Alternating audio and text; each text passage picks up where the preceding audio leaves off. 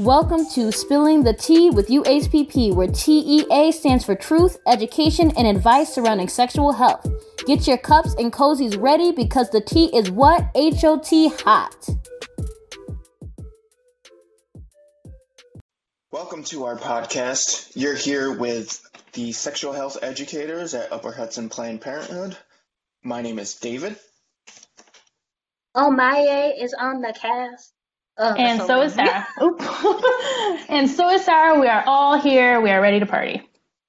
Cool. All right. Today we'll be talking about technology and sexual health. The fact of the matter is that whether you feel good or bad about it, technology has had an effect on sexual health. Some negatives, some positives, similarities, but ultimately we're going to be delving into that conversation today. And we just want to point out that this is not an exhaustive list of topics, just points that are of interest or popular within our group. Okay. Um, and speaking of our topic, before we get started, um, something that we wanted to do was ask a few different people um, how they thought technology affected um, sexual health and sex education and things like that.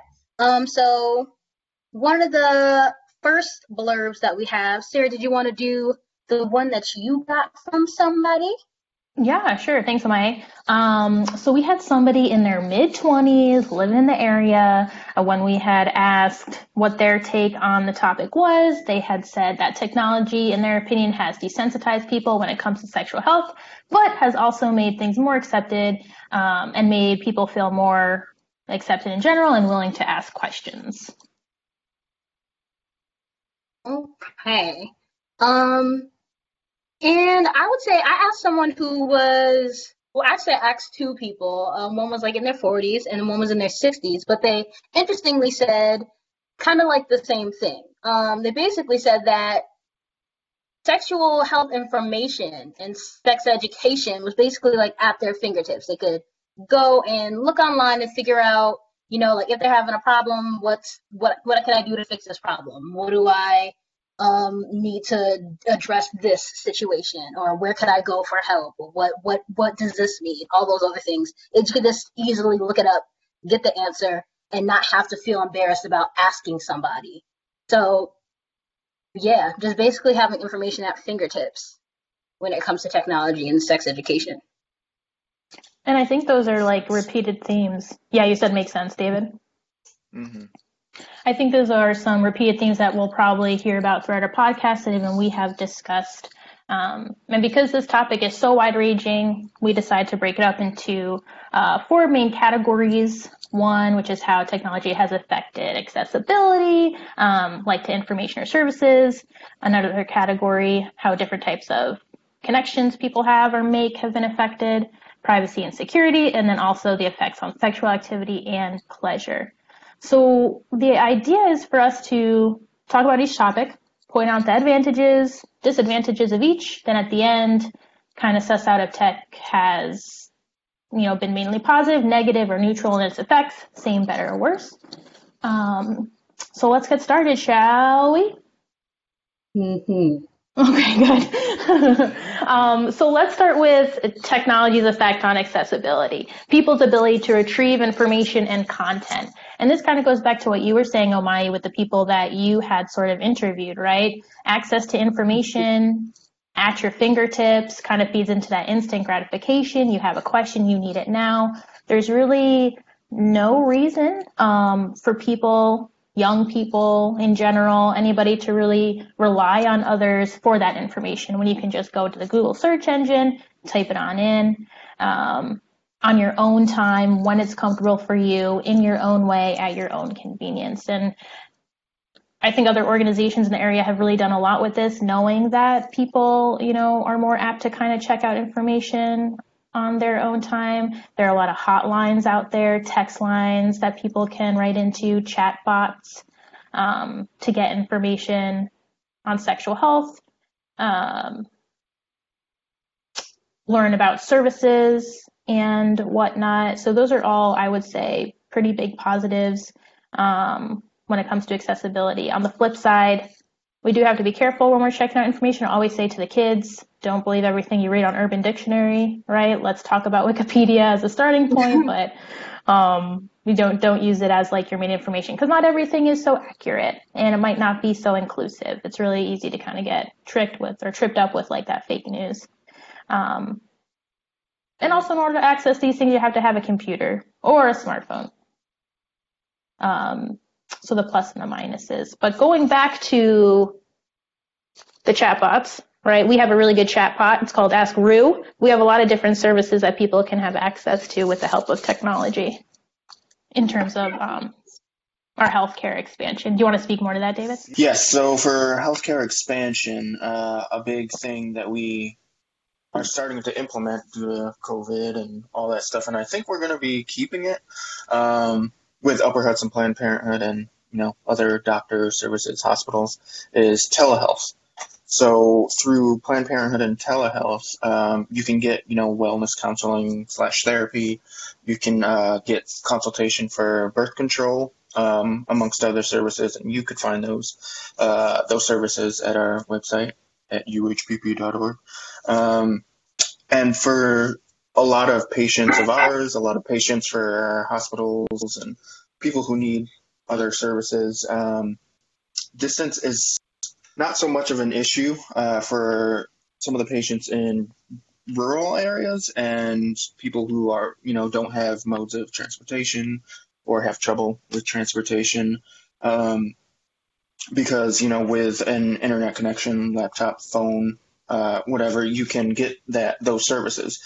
And even without an internet connection, if you have some type of phone, um, a lot of places will just do it over, you know, voice voice chat. So that's a really good thing. Some negatives for, you know, within the healthcare category. Telehealth can't be used for all purposes. There are some things you need to obviously be physically at, you know, uh, uh, health, you know, hospital office. A lot of issues with online video chat and phone. It's a little impersonal. Um, so you, it's a little more obviously, you know, having the doctor, the nurse, um, in person, you get more of a connection and you can, I don't know, for me, when I do like some hospital sessions, therapy sessions and all that, there's a more of a connection and I can mm-hmm. focus a little more on the subject at hand as opposed to, you know, doing it at home where the dog is barking, construction, all that stuff. Another big issue is maintaining security. Uh, you know, like a lot of hospital offices, their their security on their internet connection, it, you know, more than likely is really really good. Um, but home Wi-Fi can sometimes be not as secure, and you know that's some things we'll have to deal with, and you can change security settings. Then the other big thing is some healthcare providers, you know, individual providers may have issues with comfortability using tech. Um, they might may not be as tech savvy, so that that's that can be an issue. But I think slowly, um, most uh, healthcare providers are adapting really well, especially six seven months in of this uh, quarantine. So but that brings us to a similar similar category, education expansion. Yes, education. I'm gonna I'm gonna say my little blurbs on that. So when it comes to education, on the positive side, when it comes to technology, we've seen that it's been able to expand. Like when um, everything was happening with COVID and people had to like start taking kids out of school, um, and people started to have to operate out of the home one thing that really came through was being able to like resort technology, which is like Zoom or um, Discord or Google Classroom to still be able to educate kids. And that also applies to sexual health as well. A lot of people like worried about like, you know, how are people still going to be able to get their sex education this year when we're all stuck at home, especially when you have like um, school districts who use people like uh, who use our education department and educators who come in from different organizations to come in and teach. Um, so we were trying to figure out how you could do that, but with all this technology available to us, we could do it straight from our homes and still be able to have like access to educating for those students. So distance kind of goes out of the way. But on the flip side of that, some people just a lot of students have reported that they just like don't learn as well online in an online setting as well as they do in person. Some people just like aren't as like their brains just aren't as equipped to just learn as well when they're like doing an online class.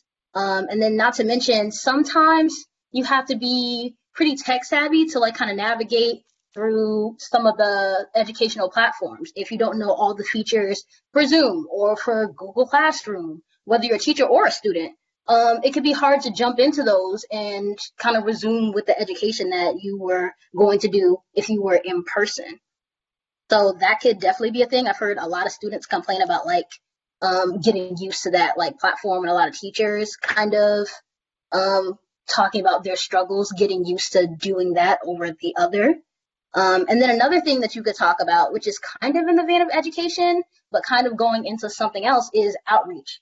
So, um, being a part of the education department, outreach is a big part of our jobs, and that could mean going out on the street and handing out sexual health resources, information, condoms, you know, anything that someone could need um, that we could just hand them in like a quick little bag or, or a safer sex kit or something like that. Um, but obviously, with COVID, we're not going to be going out and handing people things.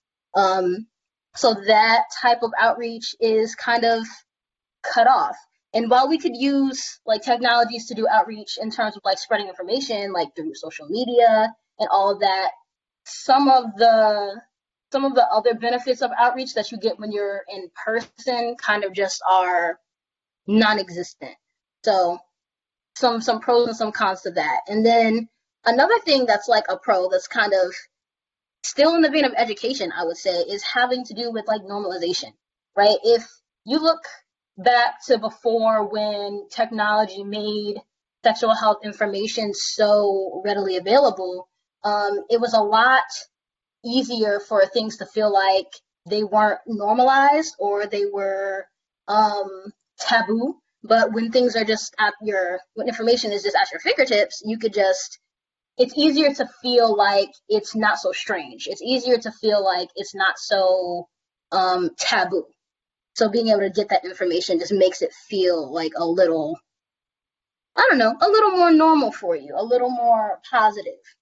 Um, but yeah, and then I guess the last thing I would say when it comes to accessibility, kind of going back to what Sarah was saying in the beginning when it came to like if you don't have a smartphone, if you don't have a computer. Also in the same vein of that is like if you got bad Wi-Fi, if you got um restrictions to internet use of some sort, like maybe you don't always have access to a phone, you don't always have access to a computer that is like a smart device, then that could really get in the way of all these benefits that we're talking about. So it's kind of like a back and forth. Yeah. What do y'all think? Yeah, I was just gonna say, um, to wrap that up, you know, thinking about people's, I don't know, for, for lack of a better phrase, like accessibility to accessibility, right? We we know that people have been able to take like online courses for at least like the last 10 years, I want to say, right? So it's not new, but we're relying on it, especially now with the current conditions that we're realizing.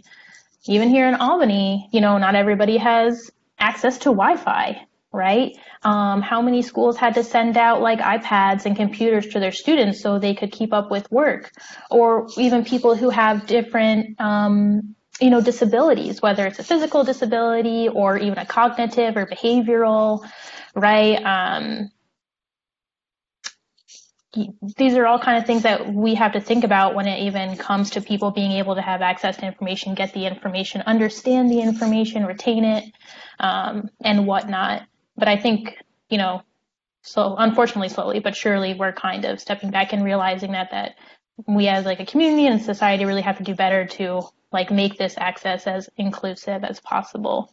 Um, and I'm really glad you brought up the connection part too, David, when talking about maybe like telehealth. And some people prefer that, um, the distance, but other people, I think, like you were saying, the distractions can be tough or not really having like that personal sort of connection. So I guess it just depends on who you are.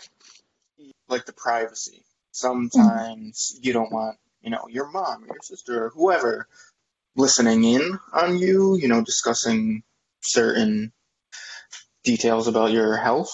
So, yeah, that's a tough one too. Yeah, thousand percent. Definitely, definitely.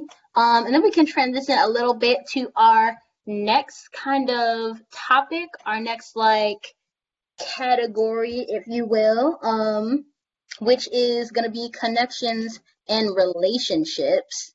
Um, and let's see, let's get started. So, when it comes to connections and relationships and technology and how is it affected how we connect, how we make these relationships, one of the first things that we could bring up is effects on communication. So, some positives for sure is it gives people who have a hard time communicating traditionally new ways to communicate effectively. Instead of having to either talk face to face or or write something down and send a letter or something like that which people might have in the past have had like an issue with communicating all of their feelings completely as concisely or as clearly as they would desire um, there's other ways to do that now if you don't want to talk face to face you can talk on the phone if you don't want to um, write a letter or talk face to face there is email there is texting there are other ways to get your feelings and your ideas and your thoughts out to somebody without having to do it face to face um, and in ways that, that can make you a little more uncomfortable. Yeah. Um, or you can do it face to face. Oh, I was going to say, or you can do it face to face with like FaceTime or, you know, if you're using like sign language or whatnot, you can just be on there. yes. So you could do a face to face and not be in person. So not being in person is the vein, is the like common thread. You don't have to be in person to do those things or have to do something physical to be able to get that out, like a letter or something like that. And it could also be more convenient if you want to say something to somebody or have a conversation. It doesn't have to be like, well, how soon can we meet up, or how soon can I send you this um, information or this letter? It could be like, well, how soon could you get on a phone call? How soon could you hop on uh, FaceTime? How soon could you send this text back. So that's definitely a positive when it comes to effect on communication. But on the flip side, because there's mm. always a flip side, always. Um, some negative effects on communication could be, um, and I've heard a lot of people debate this, particularly like older people, um, talking about like younger people and how like access to technology and growing up with it has like changed how we communicate with each other. Um, is the idea that now with technology making communication so much more like accessible and convenient is talking face to face or using traditional methods of communication harder for people um, and that's like that's an interesting question to explore i think i don't think it necessarily makes it harder i think I think that people have different options now, and the other options that aren't as traditional it can just be so much more convenient. So when you've grown up with those other options that are more convenient when it comes to communicating whatever you need to communicate to whoever you need to communicate it to, you're just more inclined to pick the easier thing, to take the easier road. Um, and that can have an impact on like what face-to-face communication can be like, because if you need to say something, you don't always have that technology to buffer. Like in some situations, it might be harder to to say what you have to say or do what you have to do. But I think I think it depends. What do y'all think about? What do y'all think about that? Is talking face to face harder than it used to be? Maybe. I think, uh, especially with working from home or taking classes from home, uh, my big thing is, you know, through texting or email, I have a lot more time to think about what I'm going to say. Uh, you know, the whole think before you speak thing. Like, even when we do the, uh, like, meetings through Zoom or BlueJeans or whatever platform you use, even then, um, I feel like I get like a few extra seconds or a minute to think about how I want to respond to things. Um, mm. But, you know, when we get back to you know physical face-to-face meetings i'm wondering how all of this quarantining digital virtual stuff will affect some people and how they you know converse mm-hmm. yeah those are those are really good points. Yeah, I would be interested too to just to see the effects of this kind of different lifestyle for people who have been able to adopt it. I'm not necessarily sure communication has or you know pick up on social cues have become harder, which I've heard that too, especially you know um, during like the interview process, you know. But also like when we talk about social cues, who decided what those social cues are, you know, and what's okay and what's right, and um, I think it just brings off some differences in perspective and, and challenge and whatnot when it comes to the texting versus the talking or however you might communicate debate, but definitely a layered question for sure. Mm-hmm. Yeah. For sure, for sure. I think we need to start sending more uh, handwritten letters. That would be fun, maybe. I don't know when's the last time you all sent or received a handwritten letter, but. Uh, good question. I definitely thought about it. I always like getting mail. Anybody who's out there?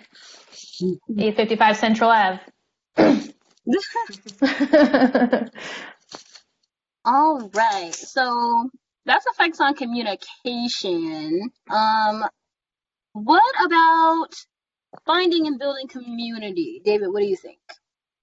Yeah, um, we've always had, uh, well, not always, but recently, even before virus and all that stuff, we've always had uh, online stuff to group together or find uh, common things to talk about. But now, more than ever, uh, with everything going on, a lot of companies and like platforms, social media platforms, uh, have definitely kicked it into high gear and have like advanced their services. So there are a lot of more like social media. There's uh, there's more like group functions, like private groups, and uh, I mentioned this in a meeting before that there are they're starting to come out with you know audio only social media where you can discuss you know common interests.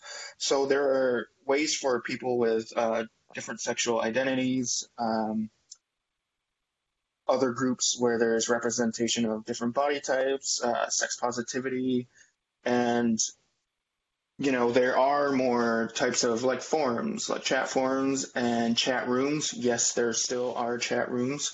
And there's uh, a website that used to be more for like physical meetings um, for people of different interests, like hiking, uh, rollerblading. It was called meetup.com, but now I know they're implementing, you know, group meetings online so you can discuss, you know, your favorite TV shows or any random subjects. Um, and then networking. Again, we had that technology before, like LinkedIn, but now again, we're developing new ways to network through, you know, you know, you don't have to wait and travel to, you know, an interview or a mentor or whatever. You can just do it from home. And negatives, negatives you know, the polar opposite of finding a community with common interests. It's easier for prejudicial, prejudicial and hate groups to infiltrate, if you may, um, social media groups, and in that way they can spread, you know, that negative re- rhetoric, specifically, you know, with the idea of anonymity in social media and groups you know, especially online, you can have like a fake profile picture and put in fake information and then, you know, just troll.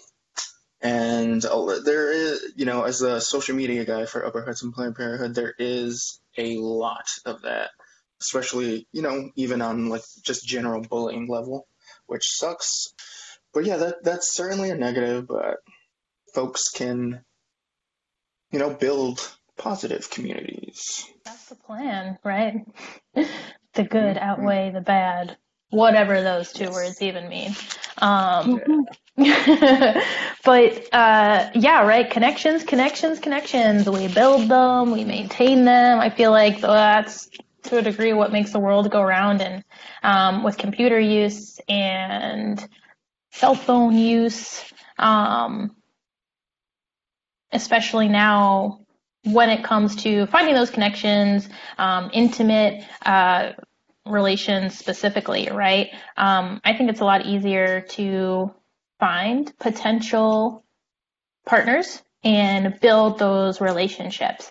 Um, there are plenty of dating sites that have been made, right? I'm sure a lot of people are familiar with Tinder. There's also Grindr, Bumble. There's OKCupid. There was eHarmony. I don't know if that's a thing. I remember seeing commercials for that when I was younger. Uh, FarmersOnly.com. farmers only, JDate. right? So we've got all these different types of sites, which is really cool because they cater to certain populations, right? Um, which can certainly help if you're looking to stick within a certain age group or find people who have, you know, similar interests as you were, like David was saying before, um, or know who follow like a certain faith or religion. Um, so that's really nice being able to be introduced to the variety of dating and widening the dating pool. I know y'all, we were talking about um, how distance, right, can be uh, an obstacle when it comes to meeting other people. Um, we were saying that, you know, back in like, I feel like since the beginning of time up until like the 50s or the 60s or the 70s, I'm not really sure when, you know, if you weren't traveling um, and you're looking for a partner, chances are you're going to find that partner around the corner from you, right in the same neighborhood, or if you're in an apartment building on the floor above or below you. So, um, you know, having these types of tools at your disposal can allow people to reach farther and wider than they have before when it comes to, um, yeah, pursuing relationships and also networking as well. Um, you know, kind of finding finding different people who are not necessarily in your circle, um, people who are different from you, people who are uh, alike and whatnot. Um, I'm sure y'all watched MTV growing up. Oh, growing up, yeah, yeah. right? Um, so MTV, I think, did a really good job of highlighting what catfishing is, right? Um, where they have kind of like the episodes, and it's like, is this person on this like dating website, or you know, wh- however you're connected to them, are they real or are they not? Um, and then there are like these true crime shows about catfishing and whatnot, right? So um, that's a risk as well when it comes to you know, making these connections or pursuing relationships in the realm of these technological advancements. Um, how can you really trust and know that who you're talking to on the other side of that phone is who they say they are? Um, I know that was a thing that parents were really concerned about with their children, you know, in chat rooms and, you know, um, just kind of talking to a lot of different people. I have older siblings, and that's been a concern for them. Um, even growing up for me, I think that was a concern for my parents and not only you know the possibility of being catfished and being in a really terrible situation as a result of that but also bots. There are a lot of fake profiles out there um, that target people for whatever reason. And as many sites as there are that kind of help people to find community um, there are also those like websites that target certain people um, and trick them you know maybe into into being in in um, what's the word I'm looking for? Um, abusive or like you know unhealthy relationships, right? Have Have y'all heard of like sugar dating before? I'm sure you've heard of like yeah. sugar babies or you know whatnot. So. Mhm. I, that kind of arrangement is painted so that you know usually younger person is set up in relation with somebody who's older and wealthier and there's kind of like a financial sort of um, accommodation that is made there but a lot of times you know these people just end up in these relationships and they think they have to do certain services or they're not gonna you know be able to survive and they get taken advantage of. Um, so all these things to look out for definitely make this part of you know technology and and community and connection a little more difficult.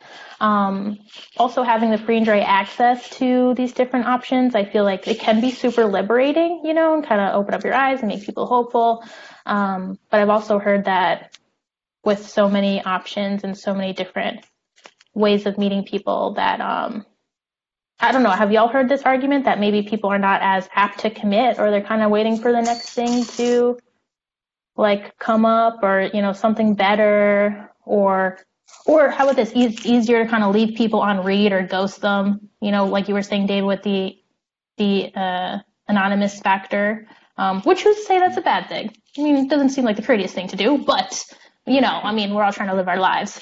Um, yeah, I've definitely seen that like come up. I would say either like on TV or in real life or like in on like shows and things like that where people are kind of like having conversations surrounding like um people ghosting people, people sending people up, people leaving people on read. Like there's a show on MTV. Like MTV just keeps coming up, huh?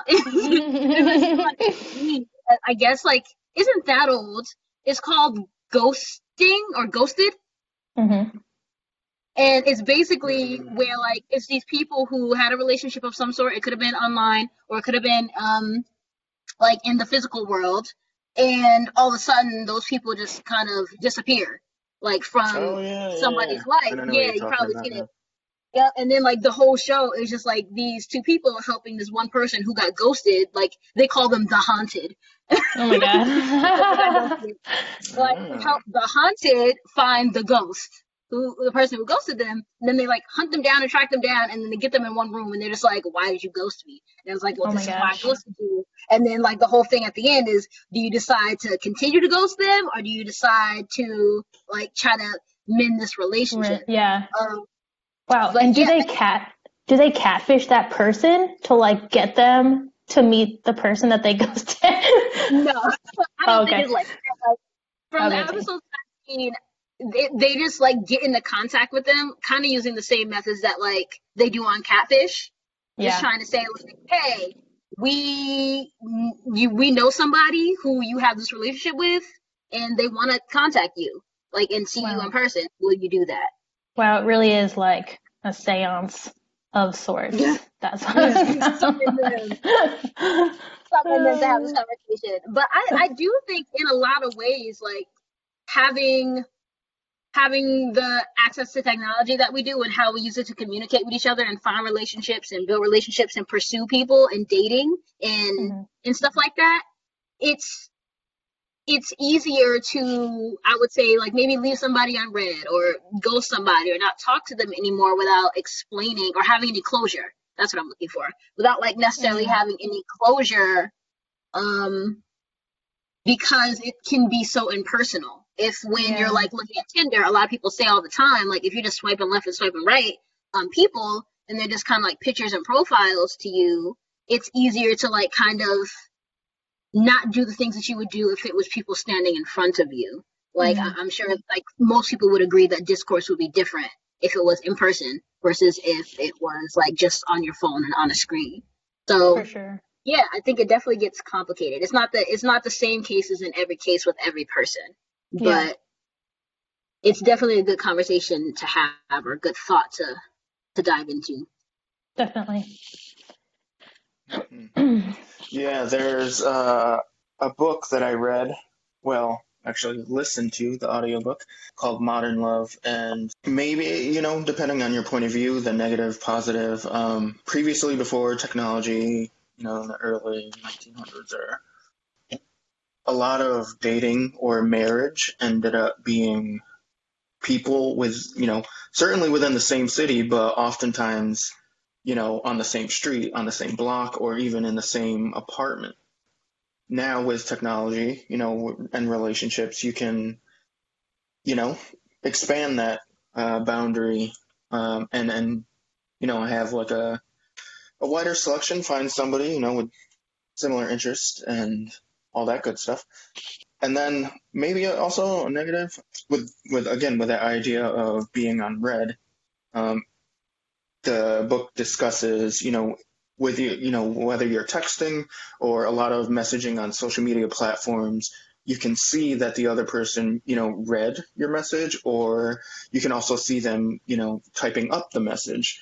And the big thing that the book discusses that may create some type of dependency on technology is you know you're deep into this conversation with this person and you see them typing up a message and then you see that message you know the type you know this person is typing that just Yeah. disappears and they don't respond so you're like it's been an hour it's been half a day it's been two days a week and then you're like oh what happened that type of thing. So that's a tough one to deal with. Yeah, that's a really good point. I feel like expectations, you know, depending on where you want the process, not always communicated.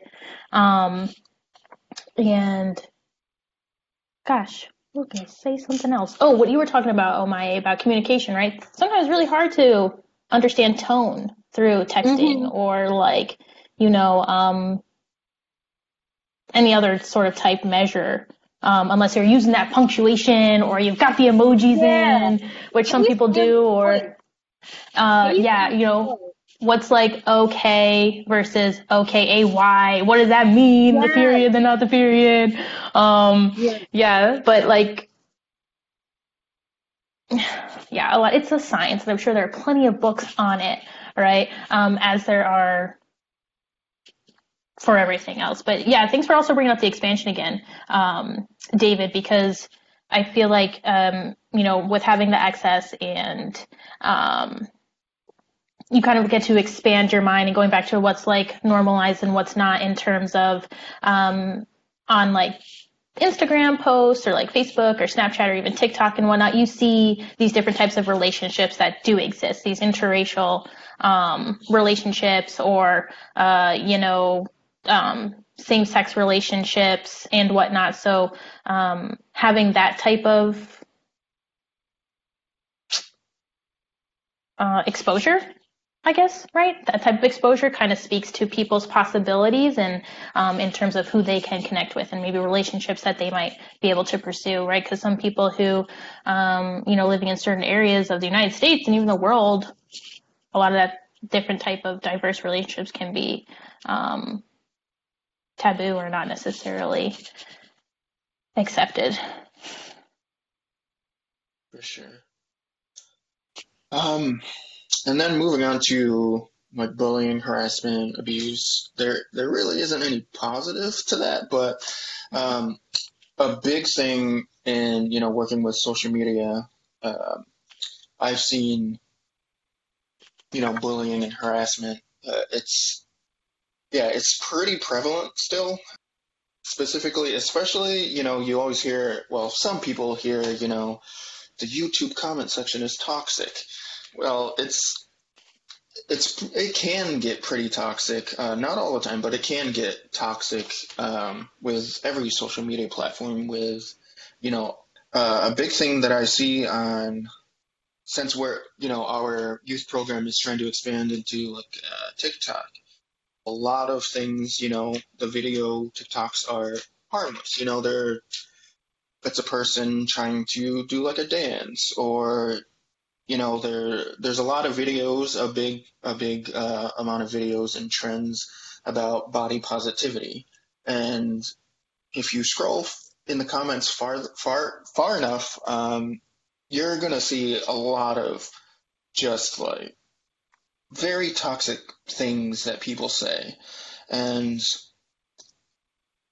and that goes for other interests and stuff and like a lot of bullying negative words and that you know coming in again with the anonymity um, again fake profile pictures and no other information.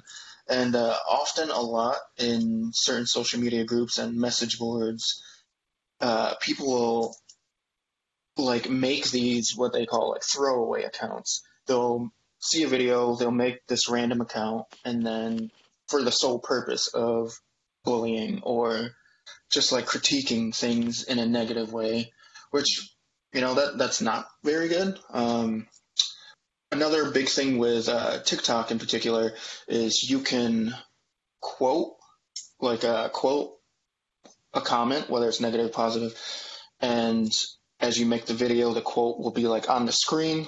As you make your video, uh, the big trend is quoting a negative comment and then, you know, snapping back at that negative comment. There are a ton of those videos, which, you know, people, you know, standing up for themselves or showing people that, you know, bullying is not good at all. But, you know, hopefully, you know, the bullying can uh, stop, ideally slow down, stop. But uh, yeah, that that's definitely one of the negatives. Yeah. I feel like um you know, for every negative comment, there's probably like you would hope like tens of thousands more positive ones, but it's Oh, always the yeah, negative ones yeah. that seem to like sting, right, and really get people, which can definitely affect self confidence and self esteem, which can lead to like unrealistic expectations of what you should strive for, and then people posting more, and it can definitely be like this vicious this vicious cycle of just wanting to get likes and different type of attention. I think having the different platforms and the access to technology in this way has um yeah it really affected people's images of themselves and others Oh yeah, for sure, um for sure. which is which you're is definitely difficult You're right that um, for every negative uh, comment, there you know it's disproportionate. There's plenty of you know positive and supportive Mhm. comments. Um, so that that's good. But uh, one note that I completely forgot about in doing research for Instagram, Twitter, and hashtags. You know, some of the biggest hashtags are like body positivity, um, you know, self care, you know, take care of yourself, all that type of stuff. But I don't know how I got to see it, but there is a, I wouldn't say popular, but there is like a pretty significant hashtag among, amongst some social media where it, I believe it's hashtag sometimes bullying is okay, which is, Ah. mm, yeah, it's nuts. And a lot of it um, isn't, you know, like, you know, making fun of somebody's appearances, but it, it's like little things that people are interested in.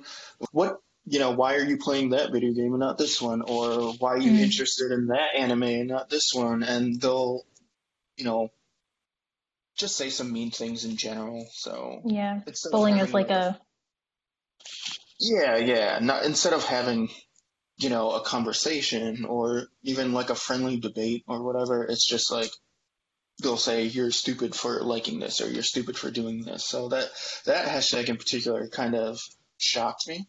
But yeah yeah. Yeah. There's like a there's definitely a big difference between like if someone puts something online and it's hateful or it's untrue or it's, you know, negative or something like that, and then someone in the comments is like, okay, well that was hateful or that was untrue or that's that's unnecessarily negative or, or something like that. Like there's a difference between calling that out and then having it be like harassment or abuse or bullying, especially when in that case it's calling something out that is untrue or negative or or hateful instead of saying like oh we just have a different opinion. Like you like that game and i like this one so i'm gonna start walling out on you. Because i think black ops is better than what fortnite? Like something just Yeah, for, yeah, for ridiculous Fortnite, things yeah. like that like it's you're it, it's too much and it, it does it doesn't make any sense to be doing that but the, to try to compare it to um just just calling out nonsense or just calling out like things that are hateful like it's those are two different situations when it comes to like commenting but it's definitely a conversation to have about like how anonymity and distance affects like what the things that people will say the things that people will do when it comes to Mhm. harassment bullying and abuse online Mhm. Yeah. Like uh, when we work with our youth health promoters, when we used to be able to get all together, uh, you know, each of them have a lot of opinions. Um, so when we would get into conversations or debates or whatever, it's a, it's like friendly conversation. But you know, when you have that virtual wall, it's it's like the Wild West. yeah anything goes Yep. And let's talk about Yeah. the technology's effects on privacy and security. Um, Yeah. on it earlier. Um, Ooh, black mirror oh my God. Yes, watch Black Mirror. It's scary stuff. So some of the negatives with privacy and security. Well, the positives is that you know every day uh, companies are working on security, and I know that a big issue when working from home uh, first started this year, uh, there was a lot of concern with Zoom and how you know hackers from other countries because it's uh, I think it's an international company or um, foreign company. Uh, a, lo- a big issue was people were worried that you know bots and stuff are going to drop in, record their conversations, and just get like intel on them. But um, Zoom like immediately addressed though that security and built up their tech and everything's more encrypted. But that doesn't say there are aren't holes in security. Uh, like a big thing um, is like cloud storage. In general, cloud storage is encrypted, but again, it's it can be vulnerable. Um, like recently, um, with a lot of celebrities a couple years ago, and it's still going on. Um, their you know iCloud accounts or their you know Microsoft Cloud accounts, they'll get leaked. You know, so there's like personal pictures, some of their personal information. Um, you know, will get leaked on the internet, and that can cause some, you know, a lot of embarrassment, and in some cases has more or less ended some people's careers. Um, and then a lot, uh, another big thing, again, working in social media is there, uh, there are tons and tons of, you know, ways of like checking into this location, and uh, a lot of, in some cases, there are you know, stalkers or general boyfriend, boyfriend, girlfriend situations where you can, where they like track them. They'll keep tabs on everything that, you know, their partner or the person they're stalking keep track of them, where they check in, um, look at their pictures and, you know, see, like, they'll put together patterns. Uh, another big thing is with Snapchat. Unless you turn off the setting which is kind of buried in the settings, is it's called like ghost mode. Uh, that's turned off. So anytime you're, even if you're logged uh, um, out of, of Snapchat, um, it'll show your location, like your very specific location, down to like the you know the that, building that or the street. Street. Yeah, Yeah, yeah. they. It, I was surprised when I saw that. I was like, "Oh my god, I can see everything. That's a Walmart, and that's the tree that's next to the Walmart. Like, is that a cart? Is it a cart in the parking lot? Yeah, yep, yep, yep. A little scary. yeah.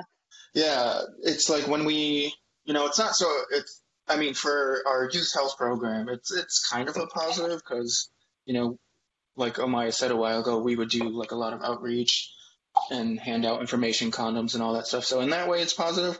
But uh, like a, a creepy thing is when I was using our youth program's Snapchat and just posting random things uh, about health information, sexual health stuff. It literally, when you zoomed in, you could see our like avatar, and it was literally exactly where I was standing. You know, you couldn't see the room, but the the part of the building you could see and you know i Mm. just messed around and went to the other side of the building and you could see the avatar like slowly drag to where i was That is just walking that's yeah no. yeah so that's It's amazing technology, tracking It's devices, amazing. positives and negatives. yeah yeah for sure and um again on you know your point of view um there are some some other ways that it can be good um like if unfortunately a lot of people um you know on dates uh they you know going out on blind dates or whatever or meeting up with somebody they can you know fear for their safety. So you can you know message a friend like hey i'm going out on a date.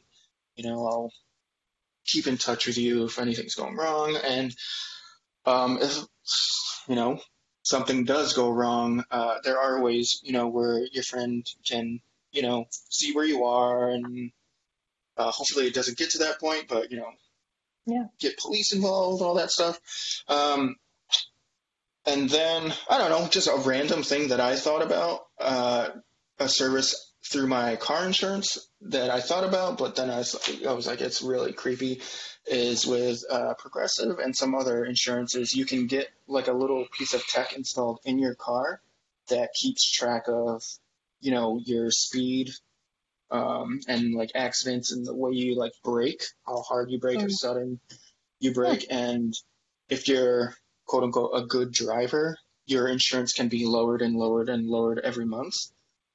But then they're keeping track of you, where you are, and your habits, which for me is kind of creepy. So Yeah. I opted out of that. Geo tracking and all that stuff is kind of creepy. Um, It just makes you think about like why they put that in there. Like when it comes to it, Snapchat is a social media app, and then like I think they have those features for Facebook and Instagram too. Do they not? Like where they can see your your location on those. oh yeah. think. Um, but it makes you think when it comes to social media, if if someone looked at it lightly and didn't think deeper about it, they might be like, okay, well my friends can see where I am or something like that. But if if someone's page is like public or something, and that means everybody who visits their page can see where they are, or maybe they're maybe some of the people that they are friends with on the app or on the page like they don't really know who they are but they are friended and they like have access to their page like if they are a dangerous person if they have um malintent and then they can find you easily like that that could be a really dangerous dangerous situation. So it makes you think like what was even the intent of the people who created that feature when it came to Yeah. something like social media and not not like a not like um what's that app? Like i know for sprint it has like the the family tracker like if it's like for parents or for family members or things like that like you can be like okay well i can see where they are if they're going on maybe a date and maybe i need to figure out where they are. I can see where they are if like they're going on a field trip or somewhere in the city where i'm not there. So like that's mm. made for that purpose. But when it comes to social Yeah. media it's just like that's a weird thing to have there. Yeah, I would like to see how, if anything, there's like, cause I never looked into it, what the perk or like the advertisement for it would be. Like You I could see Um, the I could see like the advertisement trying to be like, oh, have your friends find you at any moment. You wonder where your friends are, just go see. But or like, like it's so connect to others. right. so But I'm sure Yeah. there are definitely people out there who are like, you know, oh, that's cool, that's great. What up? You know, that's fine. Yeah, I believe And the a scary part general is, like- idea. You can go ahead. Go ahead. Sorry, Dave. No worries. Uh, I was just gonna say like another scary part is that a lot of people don't know that they have that on. Right. Like people just be walking around and maybe thinking like, oh, that's not something that I want to utilize. That's not something I want people to know. But they don't know that the Mm. feature is switched on. So like they're just walking around and people can see them and they just don't know it. Right, right. Sadly, sadly enough, uh, like I said with Snapchat, those privacy settings are kind of like deep, deep, deep, deeply hidden. I don't know if it's on purpose, but uh, yeah, usually they're automatically on or sent to public, which sucks. Even Um.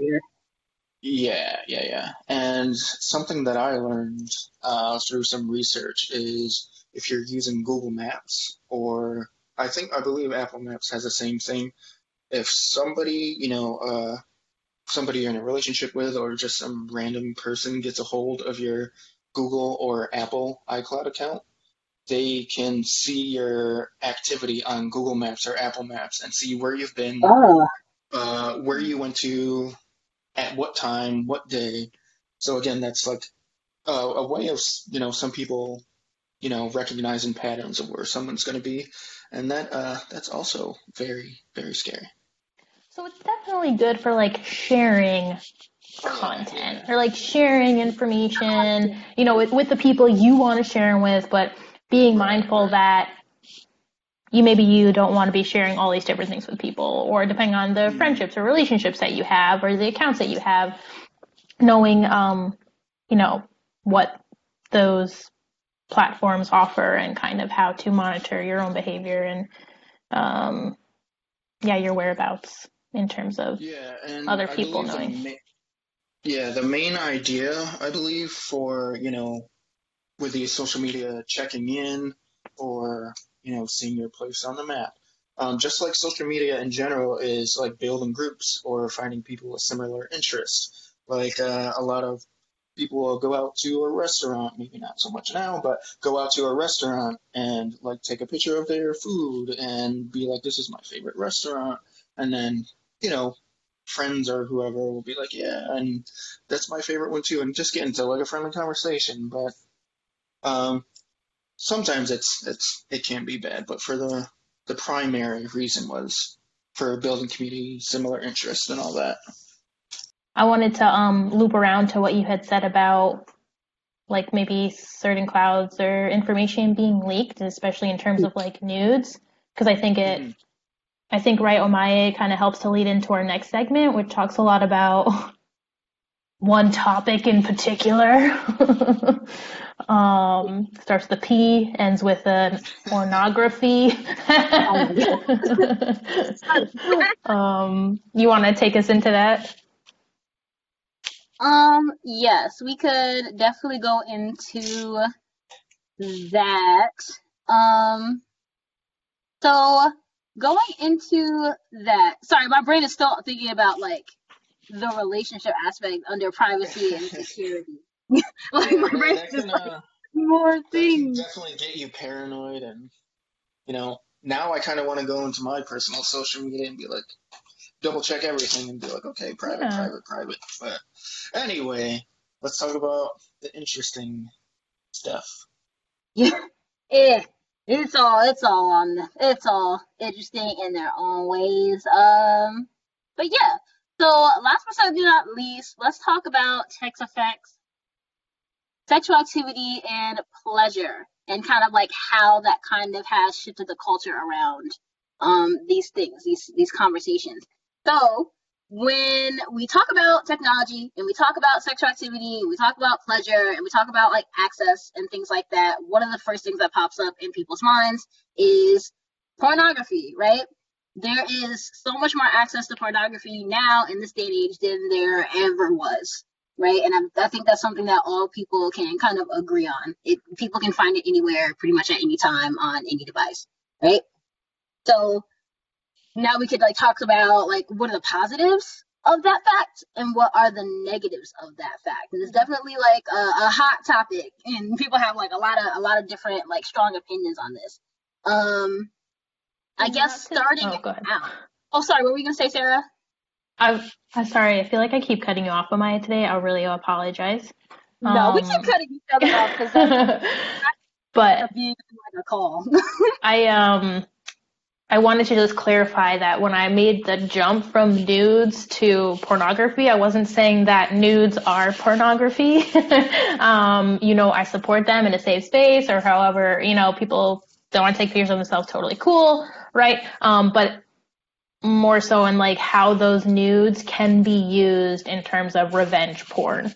That was like the mm-hmm. jump I was trying to make. Just so we clear that up for everybody. and even going back to that, like how how traumatizing and how like devastating that could be for a victim of that going back to like privacy mm-hmm. and security um yeah could never, could never overstate that enough mm-hmm. but um so going into the positives when it comes to this this new uh this new level of accessibility when it comes to porn due to technological advances. So on the positive side um when it comes to more access to porn, I guess you could say it could be a positive in a way that people who want to watch it, right, don't have to go like to a rental store or an adult store or um or something like that to how to find something, then get it and then have it and either buy it or then bring it back or something like that.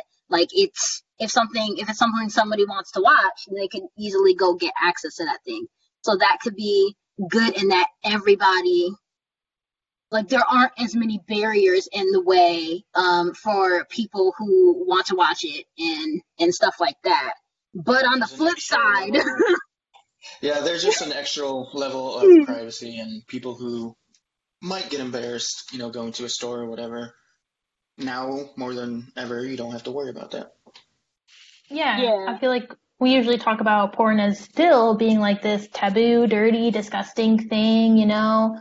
Um, but it's it's actually, you know, there it's okay, right? um, I think like having the access has normalized porn for people. Um, you know, we know people are watching it, kids, right, in the classroom. I'm sure you've heard. I think I was in a sixth grade class last year, and we were talking about, oh, porn. I've seen this. I've seen that you know, yeah. um, which isn't like necessarily a bad thing because it can be educational. And it can be not always depending on like what you are looking at that's why we have these conversations with people but it is like a form of entertainment right um because people are curious and i feel like that's in, in terms of education like that's how people can learn not saying that that's how they should learn depending on what type of porn they are looking for or looking at i should say Yeah, um, it, it just goes back to that humans are sexual creatures. Sexuality is a Mm. big part of what makes us who we are. And wanting to view sexual images is nothing new under the sun. As long as there's been humans, there's been a desire to do that. As long as there's been humans, there's been pornographic images, whether it was on cave walls or now we have um, all the, the sites that people could go on and see it now. So, like, it, it's just advanced over time. But having that desire to be like, okay, I'm a sexual person, uh, and people want to view sexual images like that that right there is normal and it's part of like being a, a, a human being being a sexual being right so in that in that aspect like having less barriers um to being able to do that is a good thing but on the flip side of like having that access and things like that you can also start having the conversation about negativity when it comes to the restrictions that are kind of like taken away.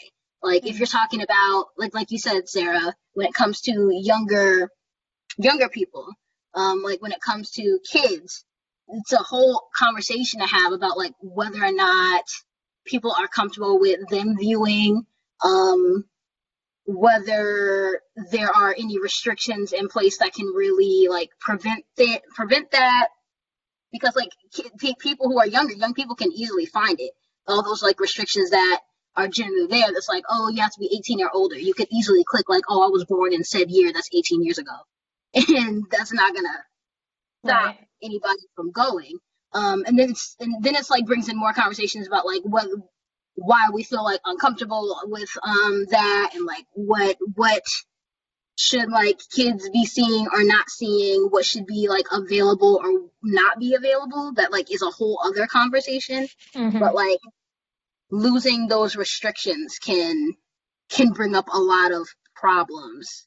Um especially like when when you're talking about um i guess we're kind of like skipping ahead a little bit but when you're talking about like expectations like if someone is growing up and they're like having questions about like sex and sexuality like porn while can be educational in some ways is also like not gonna be like the best way to learn about sex and sexuality because it's a performance it's Right. a it's a fantasy being played out it's not going to reflect real life it's not going to Mhm. reflect like real life what bodies look like real life what sex is going to look like real life what people do and so Yeah. like turn, turning to it for education is not going to be a, a good thing so to speak in most cases yeah um, and then another- yeah go ahead oh sorry sorry sorry, what were you sorry. going to say no no please please continue i could just go on forever you should stop me what was you to say I don't want to ever stop you. Go my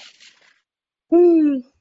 yeah it just Um, it gets complicated yeah, there's definitely a lot to speak on the content. I was gonna say, yeah, the majority of porn that's out there is unrealistic.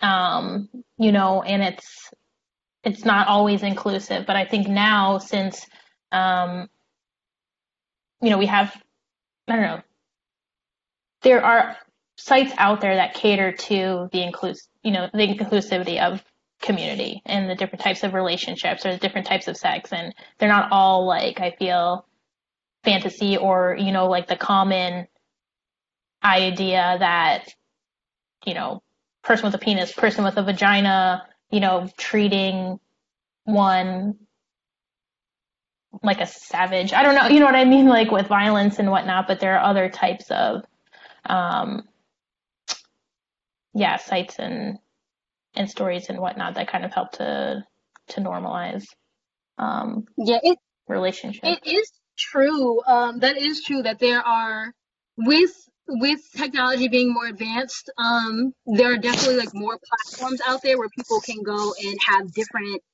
different kinds of um, porn that is available for people. Like like you said, that show um, diverse partners, that show um, more realistic things that are, are more inclusive of different body types and shapes um, and things like that. So so that is true. Like there are more platforms for people to make that instead of relying on industries or or companies or whoever else that might like be creating and distributing this porn to try and have that inclusivity there. Um, so there is there is that. Um, but a negative that comes to that, you could say, is that a lot of the times, hmm, how could I loop this in? A lot of times, like those sites that are more on the positive side when it comes to representation and when it comes to being um when it comes to being anti-exploitation right? Because when you're talking about like pornography a, a, big part of the conversation could be the people who are in the pornography like are they being exploited? Are they being paid? Are they being um right.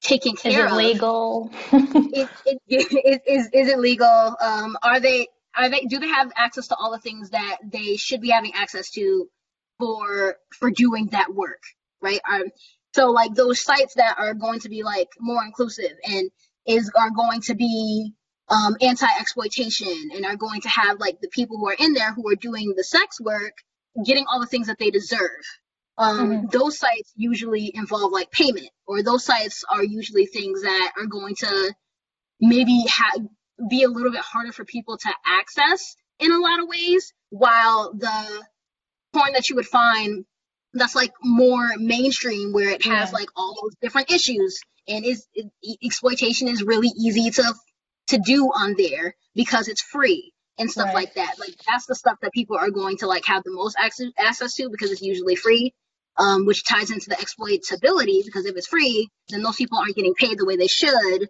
um, and, and stuff like that. And it kind of like all kind of ties back into each other. Like what are people actually actually gravitating toward and why? Definitely. So it gets it gets all types of complicated in in there. Um and then you can even talk about like more on the negatives on the when it comes to like access to porn and how technology has kind of changed it is you can talk like the categories and the different types that you can find like are often like based on harmful and accurate stereotypes um and often like sometimes even hateful like stereotypes and and and tropes and things like that and that can reinforce um all those things in societies and it's kind of just like yeah it's like this this feedback loop of all those things that exist in society but it's just being reflected in porn because that's that's what that's what is kind of going around in society and culture's kind of consciousness. And yeah. it just like gets reflected back. I would agree. There. Reinforces, overemphasizes, and maybe normalizes that type of behavior and kind of sets people up for unrealistic expectations, whether it is regarding stereotypes or performance in general or how relationships works or what sex looks like. Um, which I think can really kind of change people's minds and perspectives, if especially if they are mm-hmm. consuming a lot of. And this I feel goes with anything. If you're consuming a lot of negative or unrealistic content, you know, a, a copious amount for extended periods of time, um, it can definitely affect the way you operate and the way you think. Mm-hmm. And then speaking of that, I remember we were having a conversation not too long ago about dependence, right? If someone is watching a lot of um, porn, especially like from a, especially like for a, a period of years and having like, um, not being balanced in them watching porn and consuming porn and doing other things and things like that, um, watching it more than is a healthy balance for them, then dependence on it can become like a conversation.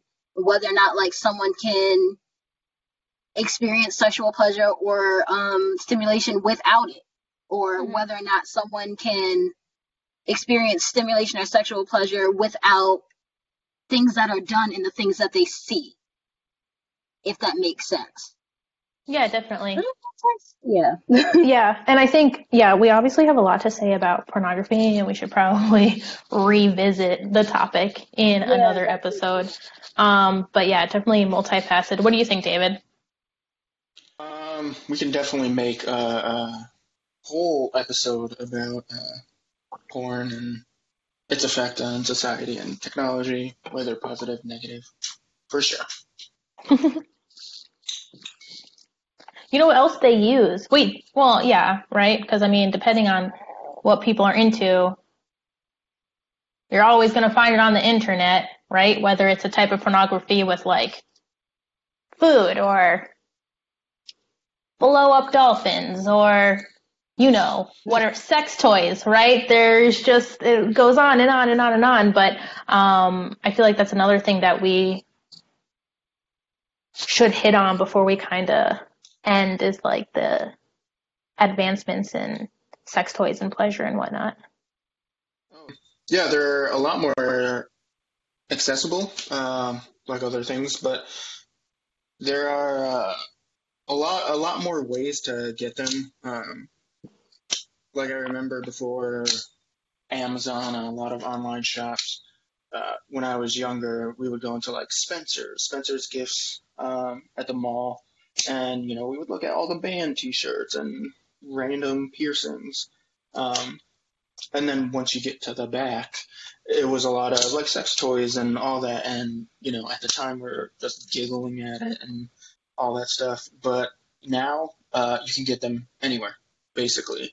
Uh, especially online, the ease of access is uh, there's not a whole lot of barriers to it, um, which can be a good thing. Like with Amazon, there's like a whole section. Um, and then other websites like adamandeve.com, I believe. There are so many different types of, of sex toys and advances in sex toys. Um, and I think, I think I, I kind of believe that it's a that can be a really positive thing for people that are, you know, helps them explore their body um, and interests. But um, what else? Yeah, saving saving. You know, again, similar to accessing porn. Instead of going into a store, you can get the stuff online, and it's um, generally all discreet packaging. So you know, avoiding you know if you if you get embarrassed with those type of things, um, there's a lot a lot of ways you can do it a little more privately. So yeah. oh my a did you want to go back talking to porn i don't want to like cut you off Oh yeah. yeah. i feel like Let's go back. like, I, I, yes. Um, no, actually, thank you for asking though, because like yeah literally we could probably have our own uh, like a whole other episode just talking about like all the ins and outs just on porn because there's, there's so much to say um there's so much to there's so much nuance i think that's a good way to put it there's so much nuance involved um but i think it's a good place to cut it where we cut it I'm, I'm I making think thanks for for- What was that, David? that episode. Making notes I'm for it. making Oh, you are. episode making notes for the next yeah we will Yeah. see maybe stay tuned for that um but getting into sex toys um just seconding a lot of seconding seconding a lot of what david already said um sex toys are a world away from what they used to be till now. I think one of the first sex toys that ever um oh wait no. Am i am i lying about history? There's I would say like there's there's history of like thousands of years ago people having like um phallus shaped things used for sex toys. There and then going forward there's like the history of like where the first vibrator came from. Um decades ago like and stuff like that so from there all the way till now where we have like a toy for anything that you could ever want literally you could find it because of technological advancements and so definitely it has transformed the sex toy game and the pleasure game for sure. Um, like David said, it's great that through technology, through being able to order online, through being able to like order on your computer or on your phone, like at a from the click of the finger, you could like get a new toy sent to you without having to be embarrassed about like going into a store and having to pick something and then buy it and then walk out and then possibly like being embarrassed about like being found out, so to speak, about like whatever you got.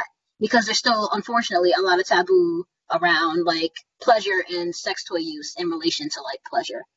That's definitely definitely on there Yeah, within um, the conversation. We'll, yeah, we'll get into like safety and quality uh, in a second, but like a seg- to segue into it and uh, getting back to like the history and uh, different materials, I believe one of the early early um, uh, evidence of sex toys were in like ancient Egypt, where you know phallic shaped uh, items, uh, dildos, if you want to call it that. Uh, Mm. The ancient Egyptians used like I believe it was like different types of stone or even wood, which uh, Mhm. isn't necessarily the most hygienic or safe. Safe. Uh, Yeah, but they ain't know. they, they didn't know. yeah. Yeah, they were just working Yeah, with what they have, like any decent person does. Like we gotta be resourceful. Frowns. um, Yeah.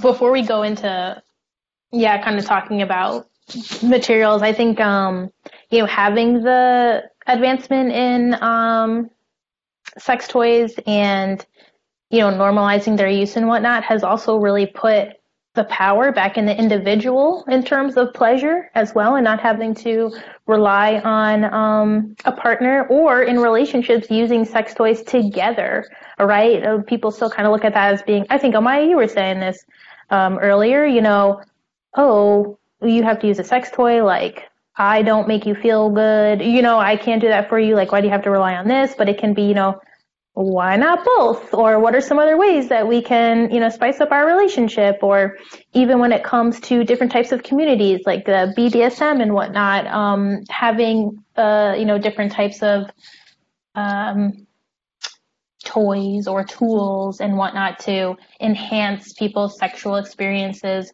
um, and their perspectives. And I think, you know, that really speaks to the type of culture and the shift in it that has happened as a result of making these things available, accessible, um, you know, encouraging people to explore in their own way, in their own time, um, and whatnot.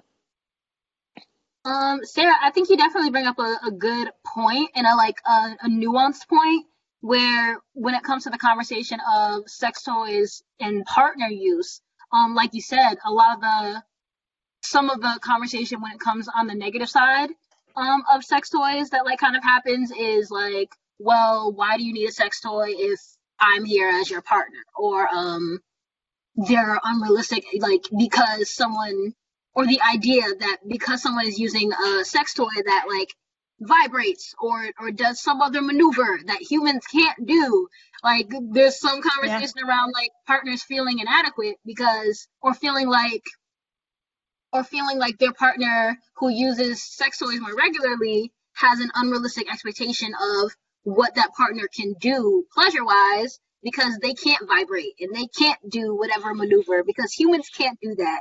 Like human humans aren't machines and sex toys are machines, right? Mm-hmm. Um, so it, that conversation about like unrealistic expectations in terms of pleasure, or that conversation about like what, where where sex toys or where pleasure from sex toys can come in, as opposed to in in relationship with where partners can come in and what they can do um, in a in a sexual situation for pleasure. Like all all that kind of like gets um, jumbled up and wrapped up into this conversation. But um, what I would say is that sex toy, a sex toy at the end of the day is a tool that someone could use for pleasure. Um, and if someone wants to use that either alone or within a partner, it's I think a good way to look at it is it's just something that you could bring in that could add to whatever pleasure is happening. That could put uh, have a sensation that could come in that you otherwise couldn't get, and maybe looking at that positively instead of looking at that as something that something that you can't do. Yeah, or you're competing against. Yeah, like exactly, like a competition, like with with a with a machine or an object. like more like a, a supplemental thing that could make both partners in the situation happy um, and experience more pleasure that they otherwise might not, or experience it in different ways that they other otherwise otherwise yeah that's the word otherwise might not. And so like definitely a nuanced conversation. Um, but yeah, I I think that's a good way to look at it. Um, but another thing another thing that we could talk about in terms of sex toys on the negative side, and people don't usually have this conversation, but it's definitely important to have because it's surrounding safety. When it comes to sex toy safety, um, a lot of that kind of gets put to the wayside about first when it comes to um material. Um, we said that sex toys are now more accessible than they've ever been, and that is absolutely true, and that is a good thing. But when there's more demand for something, the the what is it, demand and supply, like the supply will like catch up to meet that demand as much as it can. And in that like catching up to getting that supply like up to par to meet that demand, a lot of safety regulations and um, precautions can kind of go out of the window. And so a lot of sex toys are being made poor quality with materials that can be harmful or in ways that can be harmful or unhealthy to the user. And so it's really important to know like where are you getting sex toys from? Um, do they have like any warnings on them? What are the materials? Is it body safe? Um, and then also another thing to think about is the the little thing that the little warning that it says on there that could be like for novelty use only. Mm or something like that. Like that comes on a lot of um, things that people consider sex toys. Like if it's saying for novelty use only, that can sometimes be a way that the companies that make those toys can kind of, how would you say, deflect responsibility if any harm comes to the buyer from using that toy. So it's important to like check the quality um, when it comes to sex toys that people are buying. Which you can do with access to information from your smartphone. Yeah, yeah. When you have, and when you have access. on all of these like online specialty shops and Amazon in general, those are safe. But again, like read into the details and any uh, disclaimers. But other places you got to be very wary about, like places like Wish.com. Um, they do have some good products in general, not just sex toys, but they do sell a lot of varieties of sex toys for, I mean, ridiculously cheap prices, which is can be an indicator of bad quality or, or harmful uh, materials. So, yeah, just doing your research, kind of like you know, just a, yeah. a safety measure. Yep, Ooh, and adding research. to that research, um, adding to that research, yes, the the materials, the actual quality of the sex toy, where it's coming from, and stuff like that. But also, sex toy safety outside of that is learn how to take care of your toys, like mm. whether or not you should be using a condom with that toy, um, using condoms if you're sharing it between two people, learning Cleaning about like them. what's lube. Yes, how, how to clean them. Do you yes. need to get a yes. special cleaner? Can you use soap? Do you boil them? Can you sterilize them? Like what? How do you, can you take care of that toy? And then also even what lubes are safe to use with that toy. For example, if you use a silicone-based lube with a silicone-based toy, the lube will basically break down that silicone-based toy. And so not only will the toy be destroyed, but if someone uses it with that silicone breaking down, it can be dangerous for them. So even learning about what lubes you can use with those. Um, yeah. That's all definitely research and work that you have to put in if you want to maintain sex toy safety. Take care of and your toys. Take care of yourself. Take care of anybody else who's using that toy. Yes. exactly. Beautiful. Take care of yourself. um, anybody else have anything to add in terms of sexual activity and pleasure with the help of technology? Um, I just think in general, the overall thing with technology, um, that it, it, can help you explore, explore your own body, um, especially if you're beginning to get sexually active or, or just learning what you like. Mhm. Yeah, it's a tool. in success in the hands of the right people. Cheesy! Let's wrap it up. Did you have anything else on my before we move on? That was very nice, David. Thank you for saying that. Uh, I think I have said my piece.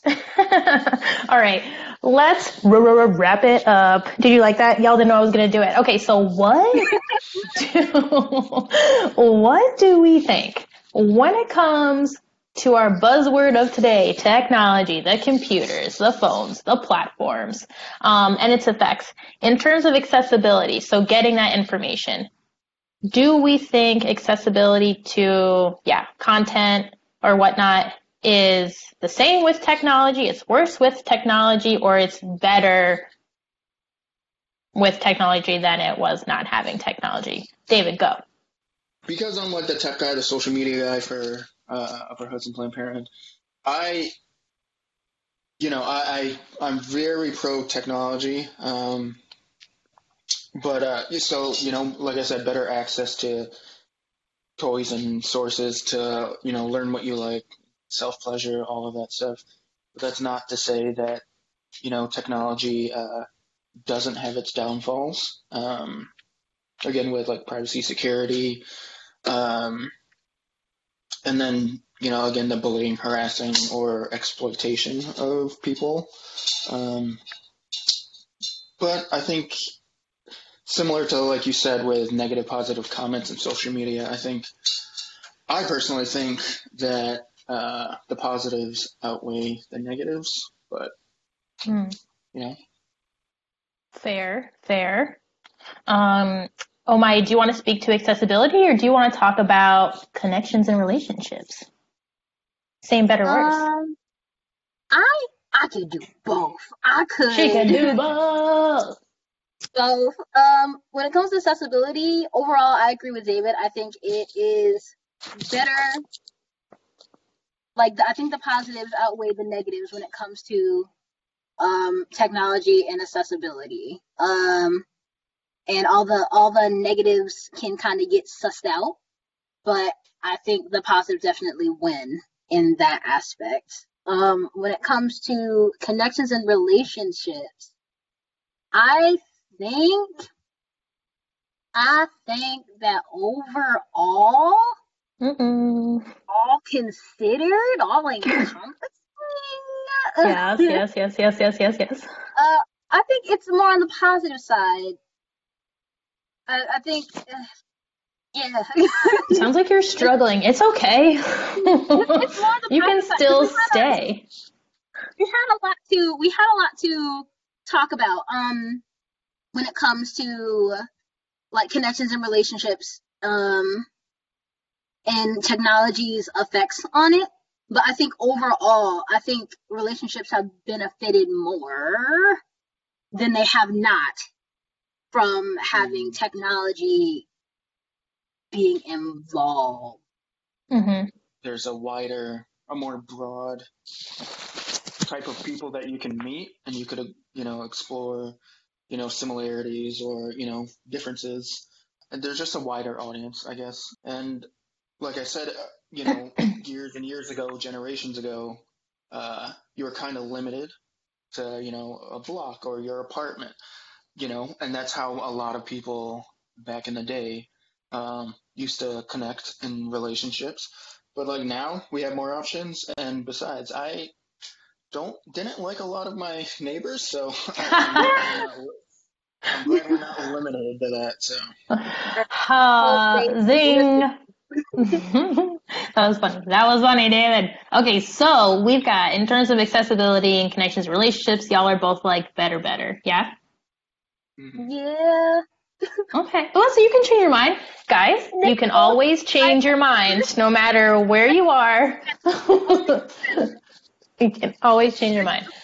it was better i think that yeah it, it, it ekes itself out on the better side Okay. What about privacy and security, David? Same, better, worse.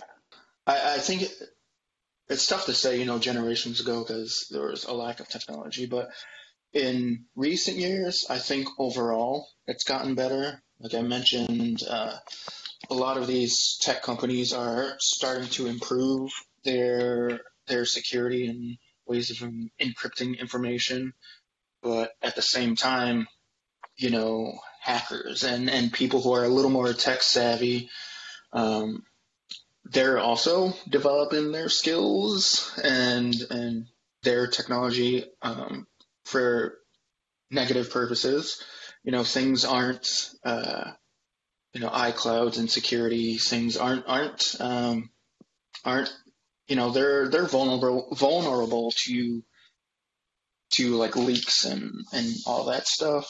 But that again, I think the uh, security positives definitely outweigh the negatives for the most part.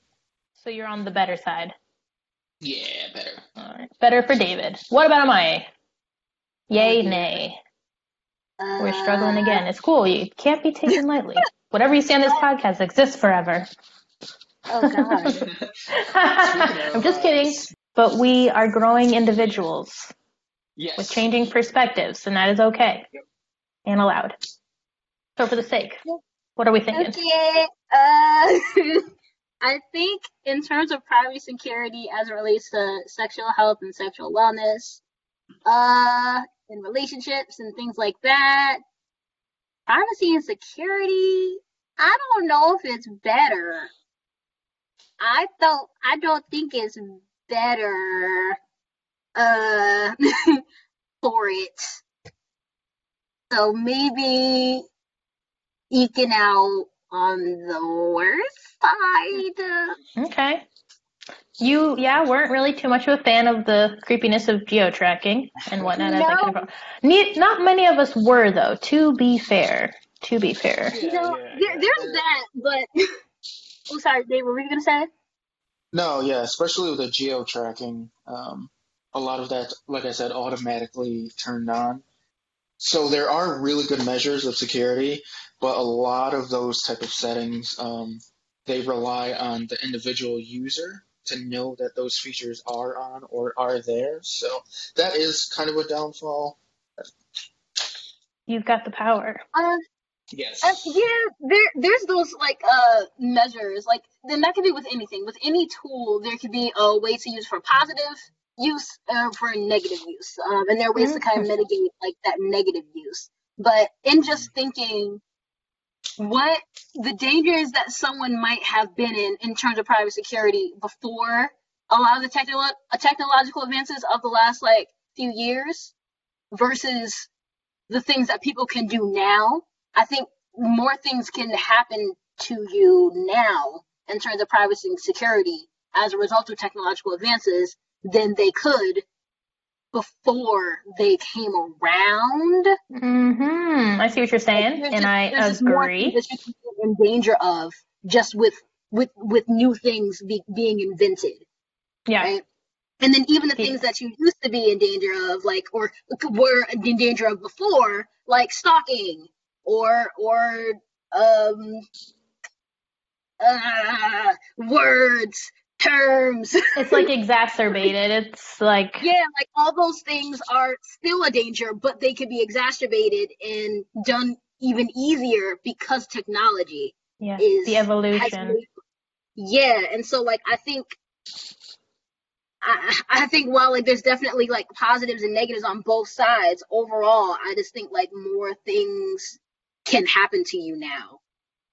So maybe Fair. eking out on the worst side. But worst. there's nuance to everything. So it's, it's so hard to pick one. nuance this is a very like nuanced conversation. So it's hard to be like one or the other. But I think I feel better with saying worse when it comes to privacy and security. Yeah. And overall, things are not absolute. We know this. We know yeah. this. All right. In terms of sexual activity and pleasure with technology, same, better, worse. Oh my go. Uh, for me. Oh, David, go. I was just switching up, and you, ah, you yeah, fell. I got you. go ahead, David. You're coming out hot. No, I don't want to stop the momentum. Switch it up. Oh, okay. Let's switch it up. Oh my. All right, going first. There we go. Um, in terms of sexual activity and pleasure, I think um it's all encompassing. I think it's on the better side. I think the positivity kind of ekes it out on this one. Um, always, as always, like going back and like, there's nuance in this conversation. There's a, blah blah blah blah blah. But I think um, overall, uh, technology has been a plus when it comes to when it comes to this realm. David, Plus, David. All right. Uh, I am way, way, way, way on the positive side. Um, Mm. yes, the, neg- the negatives are like a little blip in comparison to the other categories, but um, again, my big thing is there is uh, a variety uh, and so many diverse types of you know sex toys and materials that you can have that you know where you can ex- explore your body, explore your sexuality, all of that stuff. The, the that blip of negativity is like we discussed not too long ago.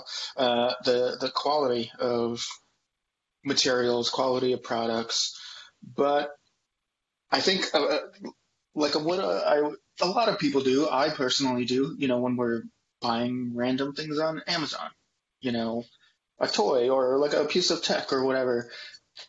Like reviews, reviews, reviews. We always look at reviews and or even like with movies, we'll look at reviews first. Um, we should also be doing that with sex toys or, you know, any pleasurable materials.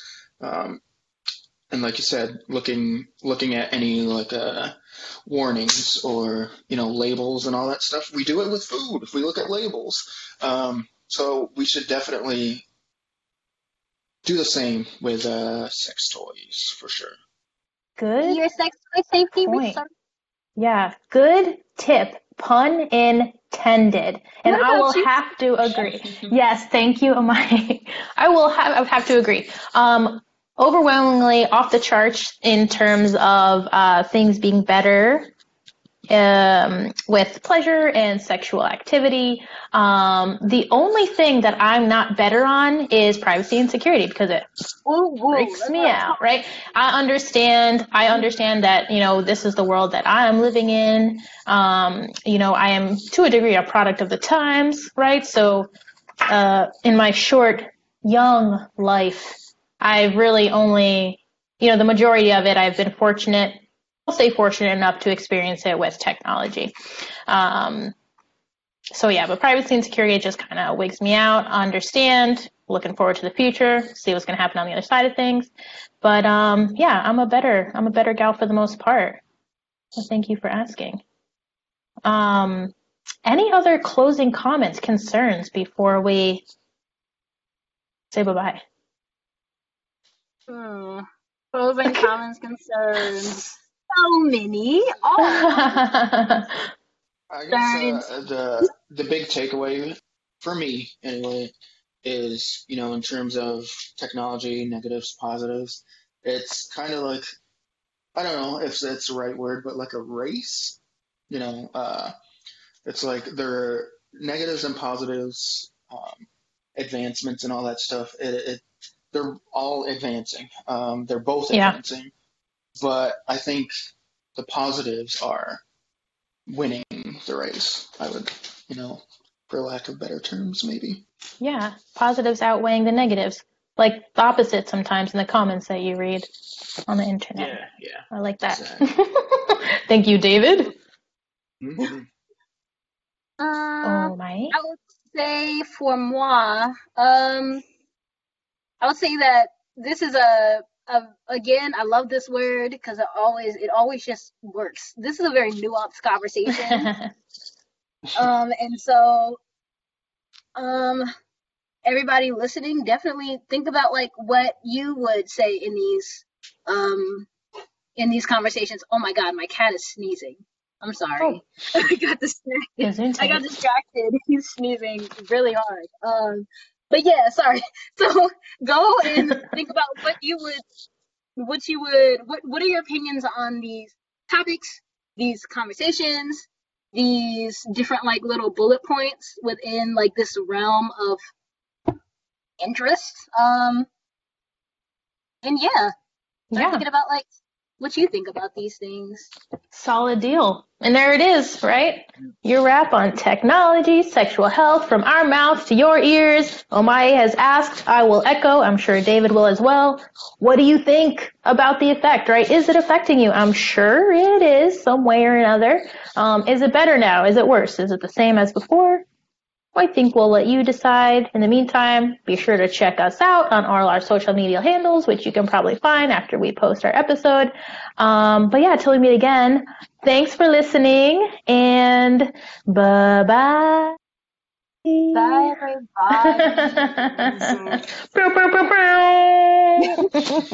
and we're out. Thanks for joining us on Spilling the Tea with UHPP, where TEA stands for Truth, Education, and Advice Surrounding Sexual Health. Keep your cups and koozies on deck for the next one. Toodaloo!